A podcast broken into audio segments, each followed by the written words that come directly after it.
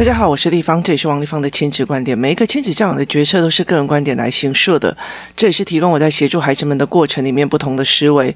王立方的亲子观点在许多的收听平台都可以听得到。你有任何的问题想跟我们交流，可以在我的粉丝专业跟我联系，或加入我们王立方亲子观点赖社群，跟一起收听的听众交流。想陪孩子书写或阅读破关，或加入课程，可以搜寻关关破或生鲜识书的王立方线上课程，一起协助孩子们破关喽。今天我们来谈一个事情哦，就是呢，有一天呢、就是呃，工作室里面发生一些事情哦，我发发现了很多的大孩子哦，呃，对某个小孩小小孩非常的没有办法接受哦，尤其是大人的处理方式。那这件事情呢，我忽然会理解了一件事情，这一群呃大孩子，他们虽然其实已经呃。算体谅了，可是其实在这整个处理，大人在处理过程里面，跟小小孩之间哦，然后呃，让他们觉得非常的不舒服哦，就觉得说好，例如说小小孩拿的东西要追打他们这样子，可能虽然没有打过去，那他们快开始跑，于是他们就觉得说你这样子丢人很危险，于是他就把他手上的东西拿走。好，这个时候小小孩就去哭诉说，呃，大小孩抢了他的玩具哦，那。事实上，那如果说大人来处理的时候，只处理说你怎么可以抢他的玩具哦，然后呃，却没有去看到这个小小孩拿的东西要追打他们哦，然后要丢他们哦，他们是提前制止哦，所以后来到最后，其实很多的大小孩就会宁愿我让他摔我的。就是让他玩具拿来打我的脸，我才可以去哭诉哦。可是整个过程里面对他们来讲，其实是很不公平的哦。所以其实他们就呃会累积了一点一堆的怨。然后在那个呃我的教案里面哦，会不会不懂还是坏？这个教案里面，其实我引导他们去看的非常非常多。那当他们看了很多的时候，他们会常常讲说，有些人并不是坏，有些人他们就是不是故意的，或不会的。可是，其实他们已经会开始判别了，于是他们就开始判别一件事情，去看这个孩子是不是真的不会，还是真的是故意的。例如，他丢东西的时候，眼睛是不是直直看着你，对着你丢？或者他在道歉的时候，是不是有诚意的，还是觉得哦，我妈妈就是叫我做这件事情的？所以，其实他们有会在开始做那些判别哦。这对我来讲，我觉得是一件好事，因为孩子们开始去判别别人是不是真的故意，或者是说，呃。他的判断的标准是在于是说，呃，他没有任何推论哦，没有任何立基点哦。那当他们有任何推论，我看着他，他明明就是对着那一个人，他的眼睛就是看着他，然后要对准他，对他丢的哦。所以我认为他是故意的，他并不是呃，他并不是呃错误的哦。那他的丢东西的方法并不是抛物线不小心丢到，而是准准的往从上往下，然后是直线丢的哦。那如果是抛物线，他们其实在就是说有弧线抛物线丢的，那其实我们都还可以讲说，因为他呃误打了。可是直直的对着那个人丢出去的时候，其实他就是坏了哦。那这整个判断的标准，其实呃，我觉得孩子可以讲出来都是好事。可是那个时候我就觉得我呃，我就觉得事情越来越。问题越大，这样。那有一天，其实对他们来讲，就是呃，小孩子打了呃大的气起来，就是大的东西被侵犯了，然后气起来打，就气起来踢了他一脚，然后可是呃妈妈就很生气这样。可是当这个小小孩去欺负别人的时候，呃妈妈就讲道理。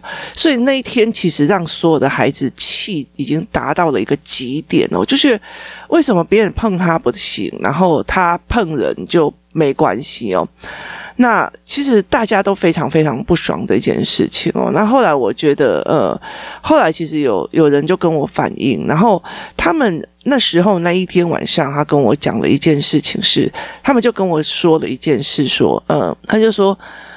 我觉得这样子，这个孩子未来这样不行哦。那呃，他他的呃哥哥姐姐们会因为他这个小孩的行为以后付出代价啊。所以如果你有一个弟弟，然后会一天到晚惹事，然后呃做错事也没有被人家的大声，他就做呃做呃不小心把桌子弄。倒掉，就是不小心把杯子从嗯打翻，跟他打人，其实呃妈妈的口气跟语气都没有差别性的时候，其实这些人当然会不爽哦。那后来他就觉得他没有让你没有让他看到轻重缓急，所以他们会觉得说，那如果这件事情这样下去，会影响到他的姐姐或哥哥这样子哦，就是影响到身边的人。然后我那时候其实他们在。其实我那时候已经是很晚了哦，那一天我其实蛮累的，然后我去呃接受身体的治疗。那治疗回来的时候，那我就呃我就打，因为我在治疗过程里面不能接手机嘛哦，呃，然后所以等到我。开手机的时候，我就看到很多的讯息，这样子。那很多的讯息的时候，我就呃，我就开了那讯息，然后我就问他说：“那你要怎么处理这一件事？就是在一件事情里面，你想让你的呃，为什么你觉得想要帮助这个小小孩，或者想要帮助这个人，就想要教他这样？那呃，妈妈回答的意思是说，我觉得呃，这个孩子如果他没有办法。”判别事情的轻重，然后觉得好像呃打人跟呃水杯掉下去的呃力道都差不多。那其实对他们来讲，他没有没有觉得事情的严重性。那这样他以后长大的行为会不 OK，然后就会影响到他的家人。这样，那因为他跟他的家人是好朋友，所以我们不希望他的家人这样。然后于是呢，我看到这样子说想要帮这个孩子的理由，我就直接写说。我不想帮，就是如果是这个东西，我不想教这样子哦。然后呃，我就停了，我就没有回复这些讯息哦。然后隔天呃，隔天其实呃也是阅读思考班。然后阅读思考班的时候，我就呃请所有的父母都出去哦。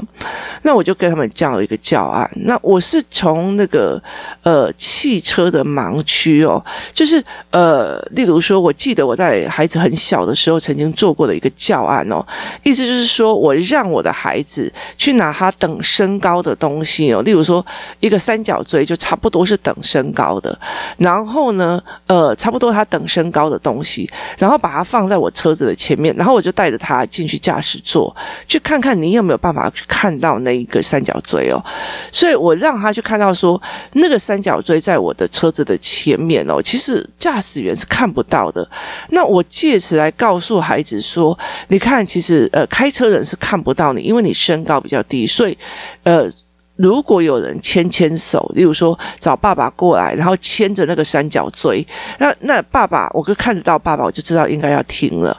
所以，为什么过马路要被呃牵着走的一个很大的原因，或者是举手，手举高，让后面的人都看到有一个小孩，这个东西就是像日本的日本的小孩，呃。要过马路，他就会举手。他的很大原因是我增加了我的身高，让驾驶员看到我在这里哦。所以那个时候我有做这个东西。那那一天的所有的文本其实都在所谓的讲盲区哦。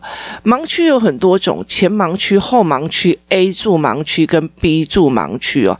A 柱盲区就是我们在开车的时候，左边的那一个所谓的撑起那个撑起那个那个什么车顶的那一那一。快，然后 B 柱盲区就是我们如果要倒车的时候，我们的那个我们要往后倒车或者在右下右往右的时候，那个呃副驾驶座的椅子还有那个杆子，其实都会呃影响到我们的视线跟视角哦。那其实我讲了非常非常多的盲区，然后我们也讨论非常多的盲区的呃事情哦，都用交通的概念来讲哦。那我一方面教孩子所谓的交通安全的东西，然后一方面教孩子所谓交通安全的概念哦，然后来问，我就忽然问他们说，父母有没有盲区哦？我觉得那一天真的让我整个人就是呃教学生涯崩溃哦，就是。呃，后来我记得我在那边在那个课堂上哭了。我觉得，因为很多孩子讲出来的东西，其实让我觉得很很很很心疼这样子哦。那他们就在讲呃父母的盲区哦。那呃在讲说，而有些父母的盲区就会觉得，因为他是小小孩，你们比较大，所以你们会呃。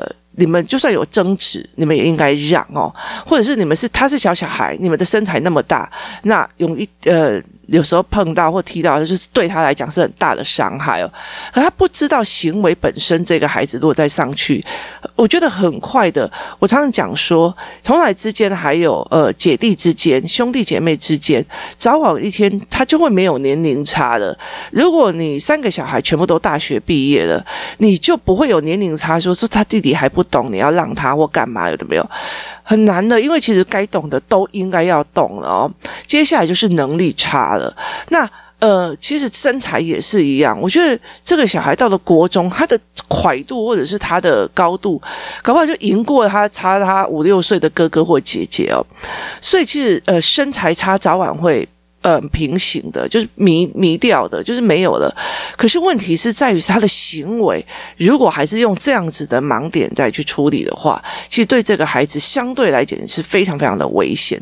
那你现在不心疼？你现在心疼是因为他娇小而得到你的心疼，可是你不处理，当他不娇小的时候，已经来不及处理了。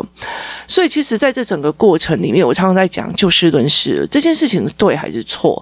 不管他年龄大或年龄小，别人是反。防卫机制哦，那所以其实我在这整个过程里面，呃，就是在带领这个东西哦。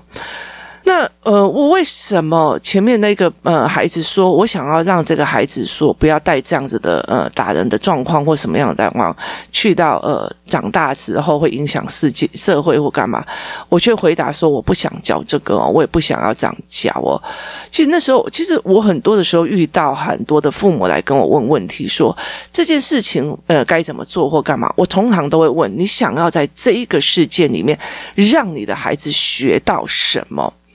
你理解的意思吗？你不是在这整件事情里面得到是非黑白，而是在这件事情里面让你的孩子学到什么？因为离开了这个你，离开了这个世界，他未来有很可能有很多这样同样的画面。你想要在这件事情让他学到什么？那于是呢，后来我就呃用了盲差这一点事情哦，就是每一个人他都有自己的盲点跟盲区哦，那。怎么去带孩子去看哦？所以后来我不想要让孩子们去理解一件事情，就是这个妈妈就是坏，那个妈妈就是怎么样，这个妈妈就是好，那个妈妈就是怎么样。哦，这个爸爸就是好，那个妈妈就是不好，那个谁的爸爸就是好，谁的不好？那怎么可以这样对小孩？怎么可以干嘛好？当你觉得说，身为一个妈妈怎么可以这样对小孩的时候，那。前提点在于是，我认为世界上的所有有妈妈都一样的，你就应该要符合所有妈妈的要件，同理、爱心、温柔、可爱、美丽，没有这一回事哦。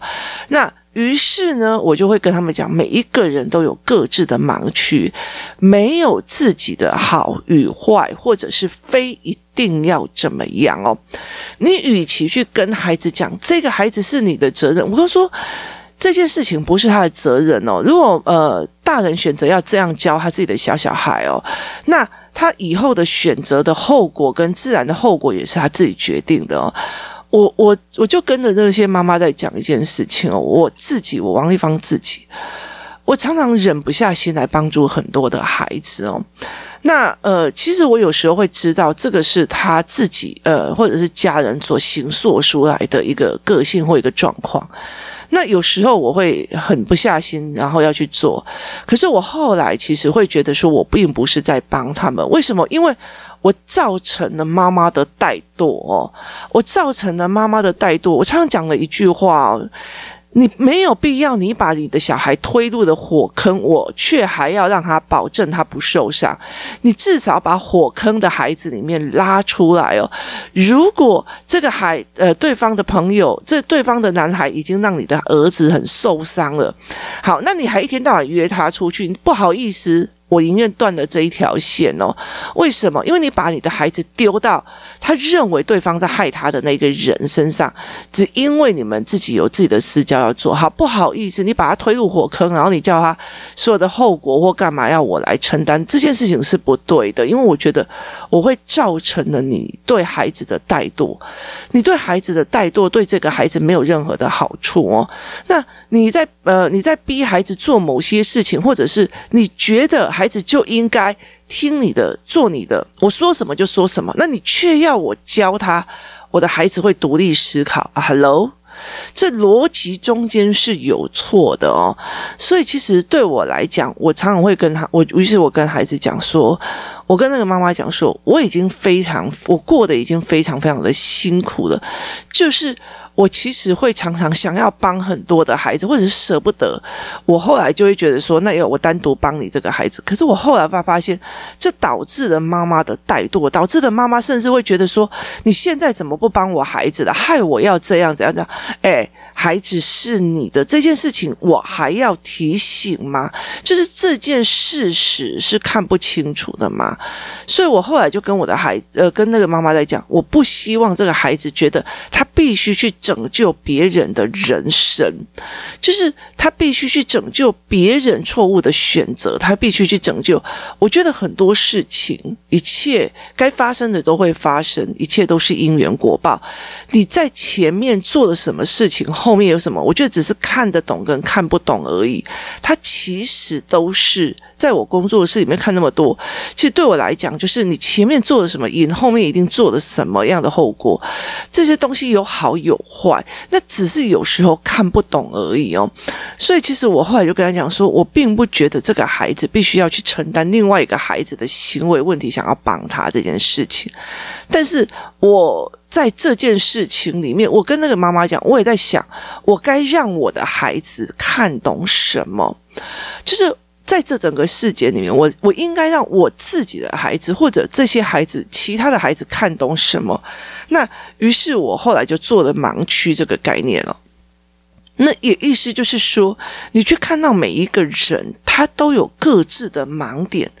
他都有各自的盲点，例如有些呃爸爸，有些妈妈，我就是不想得罪人啊，我就不想得罪，所以他约我我就去啊，啊，我跟他就是有生意往来啊，所以我为了那个生意往来，我的盲区就是看不到我的儿子在里面受伤害，或者我为了那个我不想得罪人，我那个盲区就是那个地方哦，所以甚至我的盲区在于是，我就是要你功课写得快啊，所以我就你如果写得慢了，我就把你打你或者。是把你踢出去。好，我的盲区就代表功课跟功课成绩决定了一切。那所以，比凌驾亲子关系，每一个人他都有属于他自己的盲区。与其我去让孩子觉得说，这个妈妈这样不对，那个妈妈这样很过分，这个妈妈这样很不公平，那个妈妈怎么样？那我就会跟他讲说，每一个人他们都有他的盲区，所以我从所谓的呃交通安全的概念里面去带着孩子去看盲区这件事情。每一个人他都有自己的盲区哦，就好像就是说，你明明就知道这个男人很烂哦，可是。还是很爱死他，就全世界的人都知道这个男人是烂的，就只有你好像鬼遮眼一样。我跟你讲，那因缘果报啦，以前这法佛教都会这样跟你讲，我阿嬷都会这样子跟你讲哦。嘿，嘿，顶细人欠你的哦，该叫把拉拉把狗就把揪哦，就是老天爷要你去承受这一些，一定要前面像鬼遮眼，让你以为这个人是好的。所以你后来才会跟他结婚，然后接下来才会开始悲惨的人生哦。要叫你还债之前哦，一定要来点甜头，你才会还债。我觉得以前我阿妈在讲这件事情的时候，让我觉得有非常有趣。可是我一直到非常年纪非常大了以后，我才领悟得到我阿妈讲这一句话。可是我觉得在这整个过程里面，人都会有盲区哦，而且盲区其实你如果没有看见，那也就是造成你的危险哦。例如说，呃，这个妈妈的盲区导致。于他没有看到他自己的孩子的危险性，他只看到别人的危险，别人对他的危险性哦，这会导致这个孩子到最后就是呃付出生命的代价，或任何时候才会。看得懂，甚至看不懂哦。所以在这整个过程里面，每一个人都有各自的盲区哦。其实像呃，像我的父母也有他自己的盲区。我妈妈永远都是 focus 在他跟他我爸爸之间的感感情，或者是我爸爸之间的争执，他完全不看小孩的哦。他对小孩算呃蛮狠的，就是放养这样。所以其实呃，对我们来讲，他后来就觉得为什么没有半个小孩老了愿意陪他在一起哦？那为因为你的盲区在那里，你没有办法去做，导致我们其实跟你没有任何的，就是亲密的感情，或者是好的相处模，就不要有亲密的感情也没有关系，但是有没有好的相处模式哦，是一件非常非常重要的一件事情哦。人跟人之间所有事情都有盲区，去告诉我孩子说，那个就是坏妈妈，那就是好妈妈，那个人怎么可以这个样子，妈妈怎么可以那个样子？如果我教这一件事情，那就代表我就跟他讲，反正那个妈妈就推他小孩进火课，反正妈妈就是哦，只要一有成绩，他就是逼小孩，反正他是呃浅视短见，然后人的妈妈只看成绩，他完全没有看到他的小孩不会思考或干嘛，所以其实呃在那整个过程里面哦，所以我不会去告诉孩子说这个东西是好或者是坏。我觉得我们常常在很多的网络上去批评说，哎呦，当一个妈的怎么可以当成这个样子哦？当一个爸怎么样子啊？然后当个什么什么什么？我跟你讲，其实我觉得每一个人他都有他自己的盲区在。有些人，有些人他谈起恋爱来哦，就真的不管小孩的也非常非常多。然后，所以对我来讲，其实我觉得那个盲区在于哪里是不一样的哦。与其让孩子去怨恨这个妈妈怎么可以那样，我的妈妈也怎么可以这样对我，我的爸爸怎么可以这样对我，或者是那个妈妈怎么可以这样子对小孩，那个妈妈怎么可以这样教，他会害死他的小孩。好，那我要去让他们知道，每一个人都有各自的盲区跟盲点。我也有啊，我也有很多的盲区。我在这很多的盲区里面付出了非常非常多的代价。以前有一个老师曾经跟我讲说：“哎，你不用管教养太多。我跟你讲，那些妈妈没有觉醒哦，一直在那边弄，然后一直希望老师教，自己都不改哦，没有用。那我就觉得老师应该也能够起出它的作用。可是你其实会在整个过程，在教养过程，慢慢的去看一件事情哦。有时候东西是不，你不能。摄入进去的，你当你呃摄入了太多的时候，在教养你的过程里面摄入了太多，你干涉或中断了他们自己的亲子责任，这反而不是好的。如果说这个小孩跟他妈妈的对抗已经到了一个程度了，就是你那么在意作业，我就不写啊，我就发呆给你看，我就是北宋啊，哈。那他已经到了那样的程度了，那为什么这个妈妈后来气起来就是要把小孩丢出去或干嘛？那他没有想过一件事，他要不要去面对？那当然，难道是小孩子冲出去以后真的是跳呃冲到马路上去自杀这件事情才能够唤醒这个孩子的妈妈？所以对我来讲，其实我觉得很多的事情是呃妈妈必须要去自己去承担的。我我常常会讲一件事情哦，我从以前到现在育儿没有任何的帮手。我完全没有任何的帮手，没有公公，没有婆婆，没有爸爸妈妈，他们不要帮。我觉得他们没有身体健康，没有惹事，对我来讲就已经是非常非常大的恩德了。我都已经非常感谢他们了。那我就是一个人带着他，我我两个孩子哦，然后包括他们的学习障碍，包括他们的吃饭，我要呃还要我要工作，然后他们两个的呃食衣住行。他们两个的食衣住行，然后包括呃呃所有的，就是有时候我上班呃工作回来，然后我还要写教案，还要做很多的事情，还要做文稿，然后我还要一边教小孩功课，我甚至还要帮他们做晚餐，等到明天的便当。所以对我来讲，其实没有时间在那边哎呦，那呃没有时间在那边气。我觉得自己觉醒，说自己的一些事情没有做好，很多事情要是你只能一直往前冲哦。可是当你觉得这种东西可以偷懒的时候，你就会觉得说你怎么不帮我做？你怎么帮忙干嘛？有的没有。所以在很多的事情里面哦，我觉得。呃，老天爷把责任交到手，这那个人的手上，你为什么一定要帮别人承担重量？自己手上难道没有很多的重量吗？那所以，怎么去面对真正自己的功课是一件非常非常重要的事情。怎么去看到自己的盲区，也是非常非常重要的。我不想要教孩子什么叫做对，什么叫做错。我也不想要告诉孩子什么叫做好妈妈，什么叫做坏妈妈，什么叫做棒的爸爸，什么叫做坏爸爸。我只是在很多的过程里面，刚刚说他最父亲的这个责工作跟他这个呃事情，他是有责任感的，他是带给孩子好好相处的人，或者他不想跟小孩的相处，或者是错误的价值观，我可以在很多的事情里面，那这是错误的价值观里面后面有没有盲区？有些妈妈她只要。看到小孩子成绩不好，就不行了。成绩就是他的盲区，他觉得没有成绩，我的小孩就会怎样怎样怎样。好，所以他的盲区也会这样多。那他就会，例如说，有些妈妈根本看不懂学科，他就觉得说，你就是没有一百分，我就回来就是骂，就是打。对他们来讲，他们就有很多的这样这类的盲区哦，他很少去理解一件事，知识的获取其实有很大的一个部分。那你为了成绩把知识的获取的娱乐不见了。其实我常在讲，像我女儿的成绩没有很好，可是她对知识的娱乐跟开心是非常重的哦。他们很喜欢在学校谈呃学科谈什么有的没有，可是他的呃眼睛不好，所以他很难去 focus 在哪一个字或哪一个问题点哦。所以他常常细节上一直在出错。那对我来讲，我觉得这件事情就是非常非常有趣哦。我说怎么去看这些事情，然后怎么去面对这件事情，也是一件非常有趣的一件事情哦。我所以才在跟很多人在讲，每一个人都属于自己的盲区哦，劝得住就劝不得住，劝不住就算了哦。命运如此哦，所以其实我觉得，呃，人实在是这样子哦，你很难去建立成一种习惯。但是你其实很重要的一件事情是你有没有觉醒。当你有觉醒的时候，要改变了就是改变了哦。所以其实，呃，非常有一件很有趣的事情哦。你即使记得那个什么，呃，什么几一万个小时的努力跟一万个小时练习或怎么样，或二十一天养成习惯哦。那呃，不管你二十一天一直在要求小孩做某些事情哦，其实最重要的是他有没有觉醒，愿意自己做，这才是最重要的一件事情哦。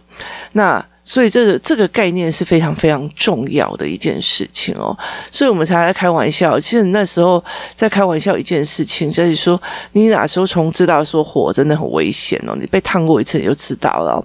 所以其实那不需要二十一天养成习惯哦。所以在这整个过程里面，你愿不愿意觉醒？你愿不愿意看到自己的盲点？你愿不愿意看到自己的盲区？还是一个非常非常重要的一件事。你要不要觉得说？不行，我不可以用我爸爸妈妈的方式去呃教养小孩了。不行，我不想要从我爸爸妈妈身上的教养的方式去教养孩子了，或者是说，我觉得这个教养方式不对，我觉得这教养观有哪些东西不可能。那从你开始思考、开始觉醒的那一块，你才有可能真正的去改变哦。这也就是为什么我一直在做 podcast 的原因。我不告诉你为什么。首先呢，小孩吵架要一二三四五去教。他没有一个立即的方法，他很重要的是，当你思考过了，当你想清楚了，当你觉醒的那一刻，那才是你改变的那个刹那。当你愿意改变了，这世界就会改变了。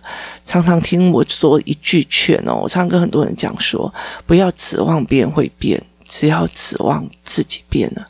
当自己变了，你的世界就会变了。今天谢谢大家收听。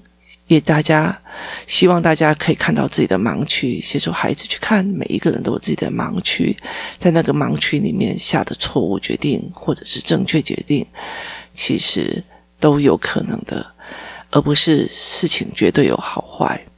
有很多的人，大人的盲区就是小孩子不打不骂不会好，有的人的盲区就是记得跟他不怕不惊，有的孩子们。的的盲区，有的大人的盲区就是我就是要让他会怕我，那就是我们个人的盲区。今天谢谢大家的收听，我们明天见。